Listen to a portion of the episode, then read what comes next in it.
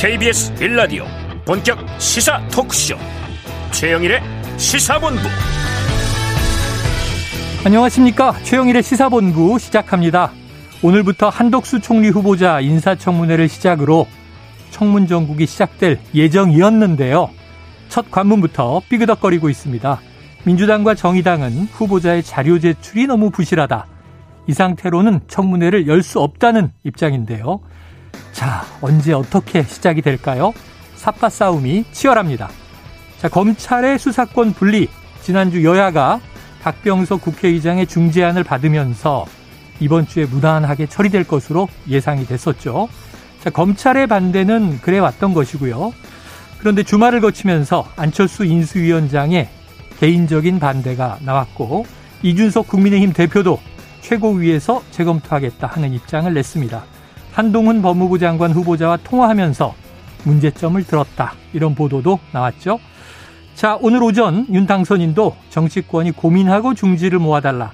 사실상 제동을 걸면서 국민의힘은 재검토, 재논의를 선언했습니다. 자, 모처럼 합의가 사흘 만에 깨지는 걸까요? 이번 주 중 처리가 될까요? 다시 민주당의 단독 추진으로 돌아갈까요? 혼란의 도가니입니다.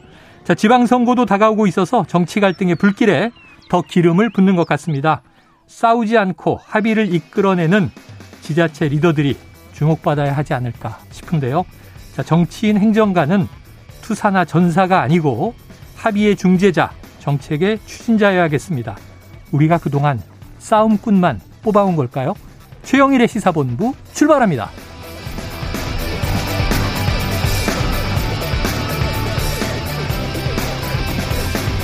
네, 1부에서는요, 오늘의 핵심 뉴스를 한입에 정리해드리는 한입뉴스 기다리고 있고요. 2부에는 주간 이슈 먼데이가 준비되어 있습니다. 한덕수 총리 후보자 인사청문회에 불참한 이유를 인사청문 특위 위원인 배진교 정의당 원내대표 연결해서 직접 들어보겠습니다. IT본부도 준비되어 있습니다. 한 입에 쏙 들어가는 뉴스와 찰떡궁합인 디저트송 신청 기다리고 있으니까요. 오늘 뉴스에 어울리는 노래가 있으면 샵 9730으로 자유롭게 보내주시기 바랍니다. 선정되신 분께는 커피 쿠폰 보내드리고요. 짧은 문자 50원, 긴 문자 100원입니다. 최영일의 시사본부 한입뉴스. 네, 주말 사이 뉴스가 또 쏟아졌습니다. 지금도 쏟아지고 있고요. 자, 핵심 뉴스를 한입에 정리해 드립니다. 한입뉴스 박정호 오마이뉴스 기자, 헬마우스 임경빈 작가 나오셨습니다. 어서 오세요. 안녕하세요. 어, 다 정리가 되십니까? 정리가요? 어. 뭐 저희도 하면서 하는 거죠, 뭐. 뉴스가 정말 초단위 분단위로 바뀌고 있어요. 네, 하면서 한다. 그게 정답인 것 같네요. 자, 우리도 하면서 해보죠. 또 어떤 속보가 나올지 모릅니다.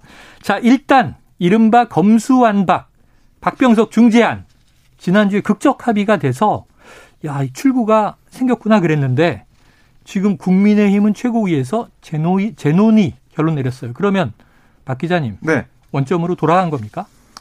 어, 우선은 원점으로 가 있다라고 볼 수가 있겠죠. 왜냐하면은 합의했던 당사자인 국민의힘에서 네. 우리 이거 안 되겠다라고 했으니까 네. 중재안은 지금 당장은 통과가 안 되는 걸로 볼 수가 있겠죠. 야, 어떻게 거기 권성동 이렇게 서명했는데. 그렇죠. 합의문에 서명까지 했는데 네. 그걸 깨겠다라고 얘기한 거잖아요. 예, 예. 그래서 이게 지금 사실은 권성동 아, 원내대표가 주말 사이에 SNS에 서 사과를 했어요. 음. 지지자들의 비판이 나오게 되니까 어쩔 수 없었다. 보안 수사권이라도 건지지 않았냐. 음. 그리고 이게 의석수가 적기 때문에 이게 뭐 최선이다 이렇게 설명하는 모습을 보였는데 네. 여론이 점점 나빠지는 겁니다. 국민의 입장에서는. 네. 그리고 특히 이제 이준석 대표가 어제 SNS에 글을 올렸고 오늘도 회의에서 아 이거 재논의 하기로 하자 아, 그렇게 얘기를 했고 권성동 원내대표도 오늘 아 이거 어쩔 수 없다.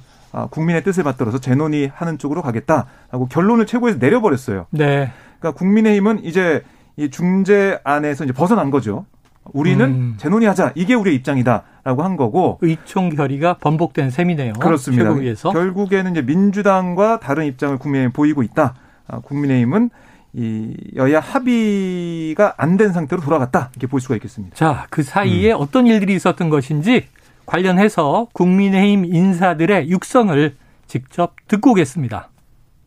정치인들이 스스로 정치인에 대한 검찰의 수사를 받지 않게 하는 것, 그것이야말로 이해상충 아니겠습니까? 소수당의 원내대표로서 국민 피해를 최소화하도록 중재안을 마련하는 것은 차악의 선택이었습니다. 기득권을 보호하는 것이다. 여야가 야합을 한 것이다. 국민적 우려와 지적이 있습니다. 매우 뼈아픈 대목이라고 아니할 수가 없습니다. 여야가 머리를 맞대서 재논의할 필요가 있다고 생각합니다. 국회 논의 사항에 대해서 일단 당선인의 입장에서 지켜보고 있으시고요. 여러분 모두가 아시겠지만 국민을 이기는 정치는 없습니다. 그래서 거대 여당이 국민들이 염려하시는 이러한 가운데에도 입법 독주를 강행하지 않을 것이라고 보고 있습니다. 네, 안철수 인수위원장, 권성동 국민의힘 원내대표, 배현진 인수위 대변인이 발언했던 네. 순서대로 들으셨는데, 네. 자, 지금 이 상황을 그러면 임 작가님 어떻게 네. 좀 해석해야 될까요? 국민의힘에서는 오늘 이제 최고위원회의에서 결정 사안을 얘기를 할 때 부드러운 표현을 사용하기 위해서 재논이라고 했지만 아. 뭐 조금 조금 더 정확한 표현은 하태경 의원이 아침에 이제 MBC 라디오하고 했었던 얘기에서 네네. 명확하게 밝힌 것 같아요. 사실상 파기다. 라고 아, 이야기를 했거든요. 파기. 그러니까 이제 왜 이렇게 받아들일 수밖에 없느냐면 애초에 어, 박병석 국회의장이 의장 명의로 이제 중재안을 낼 때는 음. 이게 이제 일테면 국회의장 입장에서는 이제 최종안인 셈이고요. 이게 받아들여지지 않게 될 경우에는 결국에는 뭐 일종의 이제 수싸움 내지는 뭐 이 강대강 대결로 갈 수밖에 없었던 건데 중재안을 재논의하자는 얘기는 국회의장이 했었던 중재 자체를 무화시키는 거기 때문에 사실상 이렇게 되면 이제 중간 지대가 없어지게 됩니다. 음. 그러니까 이제 국민의힘에서 이제 이걸 재논의하자는 얘기는 곧 어, 중재안의 파기를 의미한다라고 봐야 될 것 같고 네. 지금 이제 그 국민의힘 쪽 인사들의 그 육성을 우리가 좀 들어봤습니다만은 어, 인수위 같은 경우는 당초 처음에 합의안을 양쪽 여야가 의결했을 때만 하더라도 네. 뭐 국회를 존중한다는 입장을 네, 네. 밝혔다가 주말 동안에 입장이 약간 선회한 셈이고요. 음. 하나는 일단 그런 게 있고, 어, 그리고 이제 계속해서 지금 그 정치권 주변에서 나오는 얘기는 결국 이 국민의힘 내부의 분위기가 바뀐 신호탄이 어, 이제 한동훈 법무장관 후보자가 공식적으로 반대 의견을 밝힌 뒤가 아니냐. 이런 음. 얘기가 나옵니다. 어, 실제로 이제 이준석 대표 같은 경우도 주말 동안에 이제 한동훈 어, 법무장관 후보자하고 통화를 한 이후에 네. 문제점을 좀 심각하게 인지했다라고 이제 스스로 밝히기도 했었고요. 음. 그 뒤에 나온 논지들이 대부분 한동훈 법무장관 후보자의 논지와 비슷한 얘기들이 지금 이어지고 있는 상황입니다. 이제 그러다 보니까 결국엔 네. 이게 어, 당선자의 뜻이 반영된 게 아니겠느냐. 라는 게 이제 주변의 좀 관측인 것 음, 같고요. 음, 그렇게 되면 권성동 원내대표는 좀 상당히 네. 곤란해질 수 있는 국면으로 좀 접어드는 것 같습니다. 아니 이게 약간 좀 데칼코마니 같은 기시감이 있는 게 네. 이준석 대표가 딱 젊은 당 대표가 되고 나서 초기에 민주당과 그때는 전국민 재난지원금에 대해서 덜컥 합의를 하고 돌아와서 네. 당내에서 굉장히 혼났잖아요. 그렇습니다. 그리고 김기현 원내대표가 좀 감싸주고 음. 어, 그랬지만 이제 결국은 그것도 이제 파기된 상황이었는데 음. 지금 이제 거꾸로 된 것 같아요. 이제 그래서 이제 기시감이 좀 있는데 자, 요 대목 한번 좀 주목해 보죠. 검찰은 완강히 반대를 했고 지금 이 중재안 합의에 김호수 검찰총장은 또 사직서를 냈고 검찰은 중재안도 못 받는다 이 입장인데 네. 지금 이제 국민의힘은 어쨌든 국회 합의를 존중하다가 조금 전 임 작가 말씀처럼 한동훈 법무부 장관 후보자와 이준석 대표가 통화를 하고 음. 기류가 바뀌었다.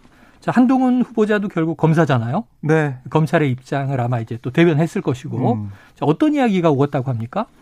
그러니까 이게 한동훈 이 후보자의 입장은 뭐 별도 입장문이 나왔었죠. 그래서 이 서민 보호와 부정부패 대응에 많은 부정과 허점이 지금도 네. 드러나 있는데 네. 검경 수사권 조정 때문에 근데 이런 면밀한 분석과 사회적 합의 없이 급하게 추가 입법이 되면 문제점들이 심하게 더 드러날 거다 네. 이런 얘기를 했고 그다음에 이제 이준석 대표가 한동훈 후보자한테 연락을 했지 않습니까? 음. 물론 여기에 대해서 아까 이제 임 작가가 얘기했듯이 윤석열 당선자의 의중이 반영된 게 아니냐 결국 네. 그 얘기를 들은 게 아니냐라고 했는데 이준석 대표는 법률적 부분에 대한 고민이 뭔지 좀 알아보기 위해서 전화를 한 거다. 음. 정무적 논의를 한것 아니다라고 네, 해서 네. 윤석열 당선인의 뭐 생각은 들어가 있지 않다라고 반박을 했지만 한동훈 후보자의 얘기, 우려 표시, 그다음에 이게 되면은 범죄자만 좋은 그런 상황이 된다라는 얘기를 들었을 거 아니겠습니까? 네네. 근데 한동훈 후보자의 생각과 윤석열 당선인의 생각이 만약 정말 다를 것이냐. 거긴 또 우리가 어, 같을 가능성이 크다는 생각도 하고 있잖아요. 그래서 결국에는 한동훈 후보자의 이런 입장, 이거 윤석 대표가 들었을 때 윤석열 당선인 생각이 이것과 같지 않을까 생각을 했을 것 같아요. 그러니까 정무적인 예그를 명확히 했지 않았더라도 그런 판단을 했고 여기에 대한 우려, 또 안철수 위원장의 했던 그런 지적들 여러 가지 기류를 봤을 때 또 지지자들의 반대를 봤을 때 음. 이준석 대표는 뭐 자연스럽게 음. 이걸 이대로 통과시키면 안 되겠구나 그걸 좀 느꼈을 것 같아요. 그 이제 박정 기자님 정리해 주신 것처럼 사실은 이제 배경을 좀 봐야 되는데 왜 네. 주말 동안에 이렇게 급격하게 기류가 바뀌었느냐. 음. 어, 지지자들의 반대가 이제 강력했다라고 이야기를 하고 있지만 지지자들의 반대가 강력하게 가시화될 만한 이 창구가 그렇게 뭐 많지는 않거든. 주말 동안에 무슨 집회나 시위가 이뤄진 것도 아니었었기 어, 때문에 당원 게시판 이런 게 있잖아요. 그렇습니다. 이제 그렇게 되면 이제 당원 게시판 같이 이제 적극적으로 이 사안에 관심을 가진 지지층이 이제 표명을 하거나 내지는 유튜브 채널들처럼 음. 또 적극적으로 이제 목소리를 내는 이제 지지층의 이야기가 있었다. 이제 이게 하나가 있을 것 같고 오히려 조금 주목해봐야 될 거는 이제 한동훈 법무부 장관 후보자가 반대 입장을 공고히 하는 그 시 점을 전후해서 검찰 내부에서 그것도 많은 평경 평검사들을 중심으로 해가지고 어 소위 말하는 이제 배신자라는 단어가 어. 직접적으로 거론될 만큼 네네. 윤 당선자를 향해서 검찰 내부의 불만이 굉장히 높게 치솟았던 것까지를 좀 같이 아울러 볼 필요가 있는 네네. 것 같아요. 왜 그러냐면 지금 이제 국민의힘에서 밝히는 대로는 뭐 어, 안철수 위원장도 그 얘기를 했지만 정치인들이 자기 수사를 못하게 하기 위해서 일종의 이해충돌을 일으키는 것이다라고 이야기를 하고 한동훈 후보자도 뭐 서민 민생 문제라든지 어떤 정, 정치인 그 부패 문제를 어, 수사하지 못하게 될 수 있다 이런 논리를 대고 있지만 실제로는 음. 이 법이 어, 만들어지더라도 실제 구체적인 입법 사항은 6개월 동안 이제 위원회를 통해서 이제 조율을 하게 되고요. 네네. 그리고 나서도 중대수사청으로 완전히 이관이 되는 데 있어서 1년이 유예 기간이 있습니다. 그러니까 당장 어떤 특별한 변화가 일어나는 게 아닌데도 불구하고 정권 교체기에 1년 반 정도의 시간을 검찰이 확보할 네. 수 있는데도 불구하고 지금 그 얘기를 이제 꺼낸다는 얘기는 사실은 검찰 내부에서 이야기하는 것처럼 놓고 싶지 않다는 쪽에 더 가깝다고 봐야 될 것 같고 특히 네. 이제 공직자들의 이제 대한 수사나 혹은 이제 선거 범죄에 대한 수사 이런 것들은 검찰이 사실 그동안 어, 정치인들을 압박하는 주요한 수단 중에 하나로 이제 기능했었던 게 사실이기 때문에 음. 경찰로 넘어간다고 해서 수사가 안 될 건 아니거든요. 음. 엄밀히 말하면 어쨌든 검찰 내부에서도 실제 수사라는 거는 대부분 수사 지휘를 받은 수사관들 경찰 출신의 수사관들이었기 때문에 그게 맥락상으로 딱 잘라지는 게 아닌데도 불구하고 검찰 쪽에서 이렇게 주장하고 혹은 이제 법무장관 후보자가 이렇게 얘기하는 거는 결국 검찰이 혹은 검사가 그걸 놓지 않고 싶다. 라는 의견 쪽이 좀 더 가깝지 않나. 해석은 네. 좀 그렇게 되는 것 같습니다. 자, 권성동 원내대표도 검사 출신이고 그리고 결국은 이제 직접 수사권은 그래도 지킬 수 있는 차악의 선택이었다 했는데 공직자와 선거 수사가 빠지는 것에 대해서 이제 사과를 했었고요. 근데 결국은 이제 원점 재검토 네. 혹은 파기 상황이 됐습니다. 그럼 여기에 대해서 지금 민주당의 또 반발이 만만치 않을 것 같은데 민주당은 네. 어떤 입장이에요? 그러니까 오늘 아침에 지도부 회의를 좀 보면 윤호중 비상대책위원장이 국민의힘의 합의를 파기하는 즉시에 어, 이거는 검찰개혁 법안을 국회에서 통과시키겠다는 것을 미리 밝혀둔다. 이런 얘기를 했어요. 원래 분위기로 돌아갔네요. 네, 그러니까 이것만 딱 들으면 어, 이 민주당이 원래 내세웠던 그 법안으로 가는 거 아니냐라는 해석을 음. 할 수가 있는데 어, 조금 전에 진성준 원내수석이 예. 기자들과 좀 간담회를 했습니다. 어떤 얘기를 했냐면 국민의힘과 합의했던 어. 그 중재안. 박병석 중재안으로. 예, 그렇습니다. 그걸 가지고 법사위에 오늘 소위부터 시작해서 어. 프로세스대로 처리해 가겠다. 아, 우린 합의한 안을 합의한 밀어붙이겠다. 안으로 가겠다. 그게 더 명분이 있는 것 같긴 해요. 네, 그래서 그 얘기를 했고, 그러니까 어떤 얘기를 했냐면 박병석 국회의장이 지난주에 이 중재안을 만들어서 합의하고 그 얘기를 할 때 어떤 얘기를 했었냐면 중재안을 수용하는 정당의 입장을 반영해서 국회 운영 방향을 결정하겠다. 아. 하고 천명을 했어요. 네네. 그래서 진성준 수석도 이거를 내세우고 지적을 하면서 봐라 박병석 의장이 얘기했지 않았냐. 우리는 그 발언대로 그 말대로 프로세스를 진행시키겠다 이런 얘기를 했어요. 아 그러니까 이제 박병석 의장의 키가 있는 거죠. 그렇죠. 이번 달이 이번 주까지인데 맞습니다. 음. 저희가 사실 이 시간을 통해서 뭐 제가 몇 번 말씀드렸던 게 새 주체, 그러니까 문재인 대통령 그리고 박병석 국회의장, 음. 정의당 이 세 주체를 얼, 얼마만큼 설득해서 데려오느냐가 민주당의 명분을 결정한다라고 말씀을 드렸는데 네. 어, 국민의힘이 오늘 이제 중재안을 파기함으로 인해서 결정적인 두 주체가 결국 명분에 힘을 실어줄 수 있는 계기가 만들어졌습니다. 네. 박병석 국회의장도 본인이 중재했던 여야 합의안이기 때문에 통과시키는데 이제 무리가 없어졌고 정의당도 지금 이번 합의안을 환영하는 입장이었었기 때문에 아마도 여당이 이제 추진을 한다 그러면 이제 가담하게 될 확률이 높거든요. 그럼 결국 이제 국민의힘 입장에서는 어떻게 보면 어 반대를 했었다는 이제 강한 이미지를 남기고 네. 실리 측면에서는 이제 민주당이 가져갈 가능성이 높은 그런 문제로 이제 넘어가는 것 같습니다. 자, 그럼 지금 이제 세 주체를 이제 짚어 주셨으니까 하나씩 보죠. 정의당 입장은 뭐예요? 네, 정의당도 이 검찰 개혁 중재안 이거대로 처리해야 된다라고 아. 얘기했고 이 국민의힘의 재검토 요구는 개혁 거부하는 몽리다. 아, 몽니다. 네, 라고 지적을 했습니다. 중재안대로 가야 된다 이런 얘기고요. 그리고 뭐 민주당은 말씀드렸고 박병석 의장 같은 경우는 네네.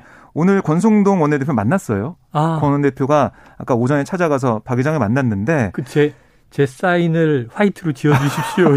이렇게 얘기했나요? 비공개 면담이었습니다. 아, 비공개였어요? 네네. 모르겠지만은 어 그래서 어떤 얘기를 했냐면 결국 이 박 의장은 이런 국민의힘 입장에 대해서 숙고하겠다라고 숙고하겠다. 얘기를 했다고 하고요. 여야 원내대표끼리 논의를 좀 해봐라. 라고 답을 했다는 거예요. 다시 논의를 해봐라. 네. 그래서 지금 권 원내대표는 박홍원 원내대표는 따로 논의하지는 못했다고 했는데 네. 두 원내대표가 만나서 어떤 얘기 할지 이것도 좀 봐야 될 것 같고요. 음. 박병석 의장은 아까 뭐 계속해서 기자들이 물어봐도 좀 말을 아끼는 모습. 음. 내 입장, 내 뜻은 이미 다 얘기했다. 라고 하면서 긴 얘기는 안 했거든요. 아마 좀 불쾌한 감정도 있을 것 같고요. 네. 이 앞으로 상황을 어떻게 정리해야 될까. 그리고 지난주에 얘기했던 그 발언들이 있는데 그걸 어떻게 지켜야, 갈- 지켜내야 될까. 이런 생각을 좀 하는 것 같습니다. 그러니까 이제 임기 말인데 그렇죠. 5월 말까지 국회의장인데 네. 마지막에 좀 아주 이 정말 폭주기 관찰을 음. 내가 멈췄다 이런 뿌듯함이 지난주에 있었을 것 같아요. 사실 이대로 네. smooth하게 처리가 됐으면 음. 박병석 의장 입장에서는 굉장히 역사적인 합의를 만들어낸 국회의장이 되거든요. 네네. 왜냐하면 한국의 이제 어떤 형사법 체계를 전면 개편하는 데 있어서 네. 중요한 충돌 양상에서 중재를 만들어냈다. 이거는 정권 교체기에 그렇습니다. 정권 교체기 그것도 그러니까 국회의장이라는 이제 직책을 맡았을 때 가장 하고 싶어 하는 어떤 그림이에요. 네네. 국회의장이 가장 아름답게 여야의 중재를 중심을 잡고 만들어내는 역사적인 네. 소명을 했다라는 걸 본인은 내세우고 싶었을 텐데 아. 결국 이제 그게 어그러지는 모양새가 되니까 뭐 기분이 썩 좋지는 않겠죠. 자, 모든 자리는 성과를 내야 되는 것인데 이렇게 되면 아 지난주에 미국 캐나다 순방 갈 걸 괜히 취소했나 뭐 이런 생각이 인간적으로는 들지 않을까 낸시 뭐 펠로시 의장이 눈앞에 아른아른하면서 네. 개인적인 추측도 해봅니다. 자 이번 주가 아주 또 중대한 분기점입니다. 이제 월요일이니까 정말 예정된 그런 28일, 29일에 민주당은 단독 처리할 것인지 지금 일단은 중재안으로 추진을 한다. 네. 정의당도 여기는 찬성. 그렇습니다. 박병석 의장은 말을 아끼고 있지만 자신이 낸 안으로 음. 추진하는 민주당을 거들지 아니면 제동을 걸지 음. 자, 지켜봐야 될 상황입니다. 자, 지금 12시 38분 넘은 시간인데요. 월요일 점심시간에 교통 상황을 좀 알아보고 오겠습니다. 교통정보센터의 임초희 리포터 나와주세요. 네, 이 시각 교통정보입니다. 정오를 전후로 서울 시내와 고속도로 전보다 많이 수월해졌습니다. 점심시간의 영향으로 보이는데요. 하지만 사고는 계속 발생하고 있어서 주의 운행하셔야겠습니다. 중부내륙고속도로 창원 쪽 김천 3터널 2차로와 갓길에서 화물차 관련 사고 처리하고 있고요. 중부내륙지선 창원 쪽으로 달성 진출로에도 화물차 단독 사고 있어서 주의 운행하셔야겠습니다. 호남고속도로 천안 쪽은 태인 부근에서 2차로를 막고 작업을 하고 있어서요. 일대 2km 구간 작업 여파받고 있고요. 평택 시흥고속도로 시흥 쪽으로 가신다면 평소보다 정체가 심합니다. 송산마도 부근에서 12km 구간 정체가 계속되는데요. 남한산 부근은 시화대교 2차로에 돌발 상황이 있습니다. 반대 평택 방향은 남한산 부근 2km 구간 막히고요. 서해안고속도로 목포 방향은 전 구간 수월해졌고 반대 서울 방향은 금천에서만 더딘 흐름 보이고 있습니다. KBS 교통정보센터에서 임초희였습니다.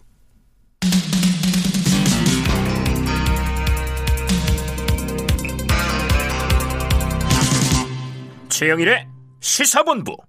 네, 다음 달 5월이면 정권이 바뀝니다. 그러다 보니까 4월에 격돌의 모습이 보이면서 참 이게 정치 4월은 잔인한 달이 되고 있는데요. 지금 이번 주가 검수완박만 분기점이 아니고 인사청문회 전국 시작인데 원래 오늘부터 한독수 총리 후보자 인사청문회란 말이에요. 네. 어떻게 되고 있습니까? 어, 지금 파행이 됐습니다. 안 열렸어요? 10시에 열렸는데 열렸다가 39분 만에 정회가 됐어요. 네네. 그러니까 이게 왜 이렇게 됐냐면 어제 민주당, 정의당 청문특위 위원들이 기자회견 열어서 음. 자료를 너무 안 줘서 청문회 못 하겠다. 네. 청문회 열면 그냥 맹탕 청문회가 되기 때문에 어. 자료를 내놓든 아니 청문회 연기하든 결정해라. 라고 얘기를 했어요. 어허. 그래서 결국에는 오늘 민주당, 정의당 청문위원들이 안 들어갔습니다. 어. 회의장에 안 들어가서 그러면은 국민의힘만 국민의힘만 있었고 강병원 이 민주당 의원이 네네. 이 간사 자격으로 거기 앉아 있어서 민주당의 입장을 얘기하는 시간은 있었는데 뭐 주호영 의원이 특위 위원장이기 때문에 네. 열렸어 열리긴 열렸는데 네. 39분 만에 정회가 됐습니다. 그러니까 이제 정족수로는- 정의합니다 이렇게 된 거죠. 정족수로는 개회는 되는데 네. 장관이 아니고 총리의 경우에는 이게 인준이 되려면 통과가 돼야 되잖아요. 네, 근데 지금 단독 통과는 안 되는 상황이잖아요. 그렇죠. 안 됩니다. 의석 때문에 네, 안 그러니까 되기 이제 때문에. 민- 국민의힘 자체적으로 열어봐야 네. 의미 없는 청문회가 되는 건데. 여기 뭐 생각해 보시면 예전에 이제 문재인 정부 장관 후보자들 인사청문회를 할 때도 네. 국민의힘 쪽에서 이제 이게 뭐 보이콧 했었던 적이 종종 있어요. 아, 네. 근데 그때는 어 그냥 절차대로 여당이 진행을 하고 청문 보고서도 뭐 채택하거나 안 하거나 어쨌든 장관급들은 대통령 임명을 하면 되기 때문에 음. 문제가 없었는데 총리 후보자는 그렇게 할 수가 없다는 게 이제 문제인 거죠. 자, 음. 그러면 이제 우리 임 작가님은 팩트 체크를 또 전문으로 하시니까 네.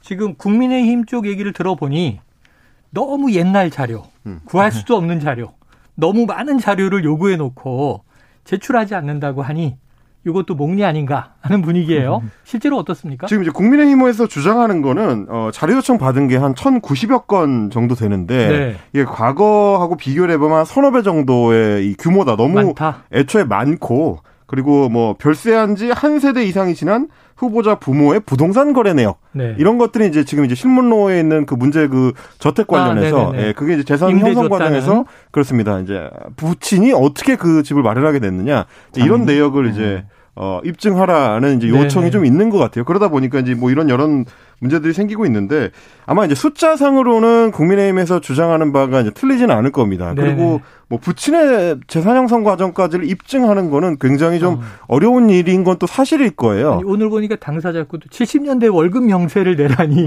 그렇죠. 어디서 가져옵니까? 뭐 이런 얘기 하는데요. 박정희 정권 시절 얘기거든요. 그렇게 되면 네. 물론 이제 워낙 한덕수 후보자가 이제 공직 생활을 오래 했기 때문에 이제 네. 음. 그런 문제들이 있긴 한데 그럼에도 불구하고 물론 뭐 국회에서 그 요청하는 자료 요청 사안들이 어떤 경우에는 좀 무리한 경우도 있고 네. 실제로 답변하기 어려운 경우들도 좀 음. 있습니다. 근데 그럼에도 불구하고 내용상으로 봤을 땐 꼭 필요한 것들은 네네. 입증이 안 되다 보니까 그래서 이걸 전부 다 못 주겠다라고 해버리면 어. 인사청문회를 이제 해야 하는 인사청문 위원 입장에서는 자료가 없는 상태에서 어떻게 검증을 하겠느냐 이제 이런 음. 뭐 이야기를 하는 것도 또 무리한 얘기가 아닌 것이 뭐 비교를 하자면 이렇습니다. 지금 이제 다른 후보자들도 다 비슷한 양상이거든요. 네. 어, 정호영 그 보건복지부 장관 후보자 같은 경우도 경북대에다가 이제 관련된 자료들 특히 이제 자녀의 편입학 관련해서 예, 예. 관련 자료들을 제출을 해야 실제 그 과정에서 어 아버지의 지인 그러니까 정호영 후보자의 지인들이 어떤 역할을 했었는지 실제로 특혜를 준 정황이 있는지를 검증해 볼 수가 있는데 관련 자료 일체를 아예 이제 자료 자체를 거부하고 있는 상황이라 뭐 그렇게 치면 마찬가지로 장관 후보자들도 제대로 된 검증을 하기가 어려운 거죠. 그러니까 이제 빗대 봤을 때는 어 무리한 자료라면은 그거는 못 못 주는 게 맞는데 그 핑계를 대면서 나머지 자료들까지 다 안 주게 되면은 과연 이게 이제 인사청문 제대로 운영하는 데 있어서 음. 합당한 이 과정이라고 할 수 있겠느냐 이 부분을 지적할 수가 있을 것 같고 이번에는 그리고 못하겠지만 우리도 사실 우리가 이제 미국의 인사청문 제도를 가져와서 도입한 지 한 20년 정도 됐는데 네. 항상 이 문제가 반복이 됩니다. 그렇죠, 문재인 정권 그렇죠. 때도 맞아요. 자료 안 준다고 난리였는데 그러면 미국 수준에 준해서 미국 같은 경우는 의회에서 자료 요청을 했을 때 거부할 수 있는 경우가 거의 없거든요. 네. 거의 모든 자료, 웬만한 자료는 그냥 다 줘야 되는 음. 건데, 물론 이제 공개하는 과정에서 이제 여러 문제가 있을 수 있지만, 이제 그런 부분을 우리도 좀 이번에 고민을 해가지고 좀 더 적극적으로 법리화할 필요가 있지 않겠느냐. 네. 뭐 그런 생각은 좀 듭니다. 자료는 항상 문제가 되는 것 같아요. 뭐못 구하는 자료는 제출 못 하겠지만 네. 또 구할 수 있는 것도 음. 무리한 자료 뒤에 숨겨서 다 못 냅니다. 뭐 이런 이런 지금 극한 대치. 예. 근데 사실, 사실은 이게 여야가 다시 한번 만나가지고 어떤 음. 자료는 가능하고 불가능하고 이건 알잖아요. 국회의원들은 네, 보면 네, 음. 그걸 잘 보고 조율해야 될 것 같아요. 그래서 네. 국민들도 검증하는 기회를 가질 수 있지 않겠습니까? 특히 이제 주호영 위원장이 오늘 어떤 얘기를 했냐면 민주당이 자료 제출 요구한 그 1989년 당시 한 후보자의 음. 부동산 거래 계약서. 그러니까 이거는 그 지금 뭐 계속 나왔던 종로에 있는 그 집입니다. 그 외국계 기업한테 네. 월세 받았다는 거기에 대해서 한국 부동산원이 당사자가 미동의해서 제출할 수 없다고 하니까 그거 미동의는 조금 납득이 안 된다. 아, 이런 얘기를 했어요. 낼 수 있는데. 네, 그래서 한 후보자가 부동산에 대해서는 제가 정확히 알지 못한다면서도 알아보겠다. 이런 답변을 했거든요. 음. 그러니까 이런 식으로 본인이 동의하면 받을 수 있는 자료도 있을 거예요. 네. 뭐 1,100건이 넘는다고 하던데 이런 부분들 잘 가려내서 청문회를 통해서 국민들이 검증할 수 있는 기회는 좀 보장해 주지 않냐 이런 생각이 듭니다. 그래요. 양쪽이 낼 수 없는 것만 요구했다. 저쪽은 낼 수 있는 건데 안 내고 있다. 그게 뭐 이제 사생활 보호라든가. 그게 이제 실무, 가족 자료는 네. 공개 안 하겠다든가. 그 이게 실무적으로 보면 네. 아, 국민의힘 같은 경우는 지금 이제 숫자를 좀 불리는 측면이 또 있거든요. 왜냐하면 예, 예. 1,090여 건이라고 하는데 어. 이게 각 당에서 다 요구하기 때문에 음. 대부분 겹쳐요. 아. 이제 그런 부분들을 정리해 보면 또 좀 얘기가 달라집니다. 그러면 이제 세 자릿수로 내려갈 수 네. 있겠군요. 한번 잘 조율해서 국민들이 바라는 인사청문회가 열리기를 기대해 봅니다. 너무 장기적으로 파행이 가도 이건 좋지 않을 것 음. 같은데. 자, 다른 후보자들도 좀 보면요. 지금 계속 문제가 가장 크게 보도가 됐던 정호영 보건복지부 장관 후보자. 또 이건 제가 처음 보는 건데 월세 2,300만 원을 받는 건물주인데 소상공인 공제를 받았다. 자, 이거 월세 2,300만 원 소득이면은 소상공인이에요? 그 지금 저희가 말씀드리려는 그 공제에 대해서는 네네. 이거는 뭐 소득으로 또 보기 때문에 가능하다. 뭐 이렇게 얘기를 하더라고요. 네네네. 근데 어쨌든 이 정 후보자가 94년도 아버지로부터 대구 동성로에 있는 3층짜리 건물을 물려받았어요. 아. 그래서 매달 2,300만 원 임대소득 올리고 있는데 이 노란 우산 공제라는 그런 공제가 있습니다. 아, 유명하죠. 광고도 네. 많이 하고. 여기에 가입한 다음에 지난 2017년부터 2021년까지 5년 동안 해마다 납입 최대 한도인 200만 원씩 적립을 했고 음. 많게는 연간 99만 원의 절세 혜택을 받다. 라는 지적이 나오고 네네. 있는데요. 노란 우산 공제가 소상공인의 폐업이나 뭐 사망 또는 노령화에 대비해서 사업 재기와 생활 안정용으로 운영되는 목돈 마련 제도입니다. 네네. 근데 지난해에만 경북대 교수 연봉과 임대료 합쳐서 연간 5억 원이 넘는 소득을 올린 정 후보자가 음. 이 제도를 통해 세금 혜택을 받아온 건 좀 문제가 아니냐 이런 지적이 나온 거예요. 아, 물론 여기에 대해서 정 후보자는 어떤 얘기를 했냐면 2014년에서 2017년 새마을금고 이사장 재직 시절에 실무자들이 실적이 된다고 가입을 권유해서 가입한 거다. 어. 그리고 연 매출 30억 원 이하가 가입할 수 있는 그런 공제 제도의 기준에 해당한다. 네. 이렇게 해명을 했습니다. 하지만 이게 이사장 음. 퇴직 이후 4년 이상 그래서 소상공인 공제를 받은 거 이거는 공직 후보자로서 부적절하다 이런 지적이 나오고 있습니다. 그러니까 이게 주소득이라면 음. 이게 월세 2,300이 뭐 많다면 많지만 음. 만약 장사하는 분들로 보면은 이게 소상공인에 해당할 것 같아요. 음. 근데 문제는 이제 병원장을 우리가 알고 있고 지금 보건복지부 장관 이게, 후보자잖아요. 이게 제가 네. 제가 노란우산 공제회에 가입한 회원이라서 잘 알거든요. 음. 어 뭐예요? 그러니까 무슨 가게 해요? 아, 뭐 저는 이제 별도로 이제 출판 이쪽에 따로 이제 사업체를 운영하는 게 있어서. 이 사람.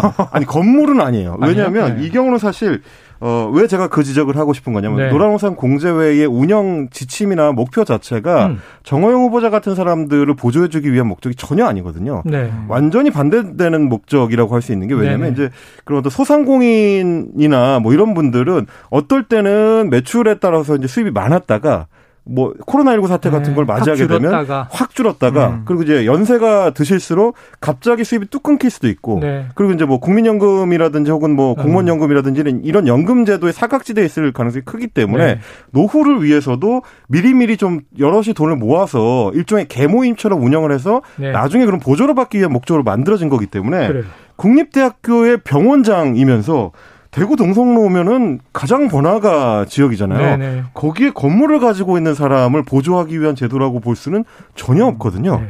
이런 부분에 있어서는 정호영 후보자가 뭐 물론 이제 이건 불법은 아니기 때문에 음. 참 꼼꼼하다. 아, 좀 음. 지나치게 꼼꼼한 거 아니냐. 아니, 아니. 이런 생각이 들 수 있어요. 후보자는 뭐 의료이니까 모르셨는데 이런 거. 네. 새마을금고 이사장을 맡고 있는데 금고 직원들이 저희 좀이저 실적 올리기 위해서 이거 그렇죠. 가입해 주십시오 음. 했다는 얘기잖아요. 근데 문제는 이제 그 새마을금고 이사장직도 겸직 논란이 있었던 그 이사장이죠. 네. 그런데 또 병원장이라 이거는 그냥 명예직으로 하는 거였다 이런 해명을 했고 자 지켜보겠습니다. 청문회에서 다룰 게 많습니다. 자 김인철 이 사회부총리 겸 교육부 장관 후보자 자, 딸 강남 진학을 위해서 주민등록 생일을 바꾼 정황이 있다. 이건 무슨 내용입니까? 네, 김인철 후보자 딸의 출생 신고가 당시에 1990년 2월 26일에 태어났다고 신고가 됐어요. 네네. 네, 5년 뒤인 1995년 서울지방법원 동부지원에서 1990년 4월 6일생으로 이 생년월일 정정 허가를 받았습니다. 어,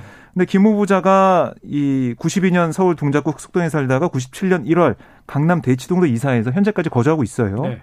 그래서 김 후보자 딸이 97년 3월 대치동의 한 초등학교에 입학을 했는데 당초 2월 출생 신고대로라면 뭐 빠른 1990년생으로 아. 96년에 입학해야 어, 할 수 있는 그런 상황이었지만 생일 정정으로 가족이 대치동으로 이사한 이후인 97년에 입학한 걸로 어, 학군이 입학이 바뀌었군요. 음. 늦춰진 거 아니냐. 그러니까 97년 1월에 강남구 대치동 이사를 했으니까 그 날짜 그 연도가 이렇게 맞는 거 봐서는 아, 딸의 이 학교 가는 것 때문에 이렇게 바꾼 거 아니냐 음. 이런 의혹이 제기가 돼 있는 상황입니다. 1990년 요즘에는 이렇게 출생 연도가 옛날에는 많이 오류가 있었지만 네.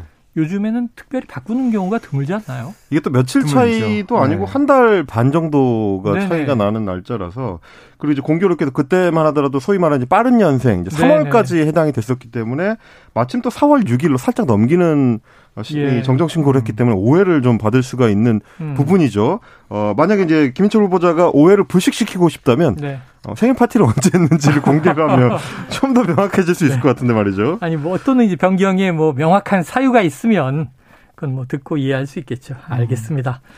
자 오늘부터 영화관에서 팝콘과 어 이제 음료를 마실 수가 있고 시식하면서 영화를 볼 수가 있고 네. 또 마트의 시식 코너도 다시 이제 열린다고 하네요. 기다리고 있습니다. 아, 오늘 갑니까? 마트에서 시식하는 걸 좀 즐겨 했기 때문에 네. 아쉬웠거든요. 네. 아, 알겠습니다. 영화는 팝콘이죠. 만두와 소시지는 시식을 해보고 구매를, 구매를 해야 후회가 없으니까요. 네. 이게. 저는 이제 버터구이 오징어 이거 좋아하는데 한번 시도해 보도록 하겠습니다. 자, 우크라이나에 입국 시도를 했던 해병 병사 한 달여 만에 귀국을 했네요. 법적 처벌을 받겠죠? 네, 그렇습니다. 네, 체포가 돼 있는 상황이기 때문에요. 법적 처벌을 피하기 어려워 보입니다. 지금 알겠습니다. 이제 해병대 수사단에서 곧 구속영장을 신청한다고 하고요. 네. 어, 이 이제 병사가 제기했었던 영내 부조리 문제에 대해서도 음. 별도로 이제 조사를 진행할 예정입니다. 자, 현역 병사죠? 네, 그렇습니다. 네, 알겠습니다. 자, 이 오늘 한입 뉴스는 여기서 정리를 하겠습니다. 박정호 기자, 임경비 작가, 고맙습니다. 감사합니다. 자, 이제 디저스성 발표를 드려야 되겠네요. 어, 청취자 5622님. 정치는요, 들어도 들어도 알 수가 없네요. 저희도 모르겠습니다. 자, 오늘 노래는 이문세의 알 수 없는 인생, 알 수 없는 정치. 예, 들으면서 저는 입으로 돌아오겠습니다.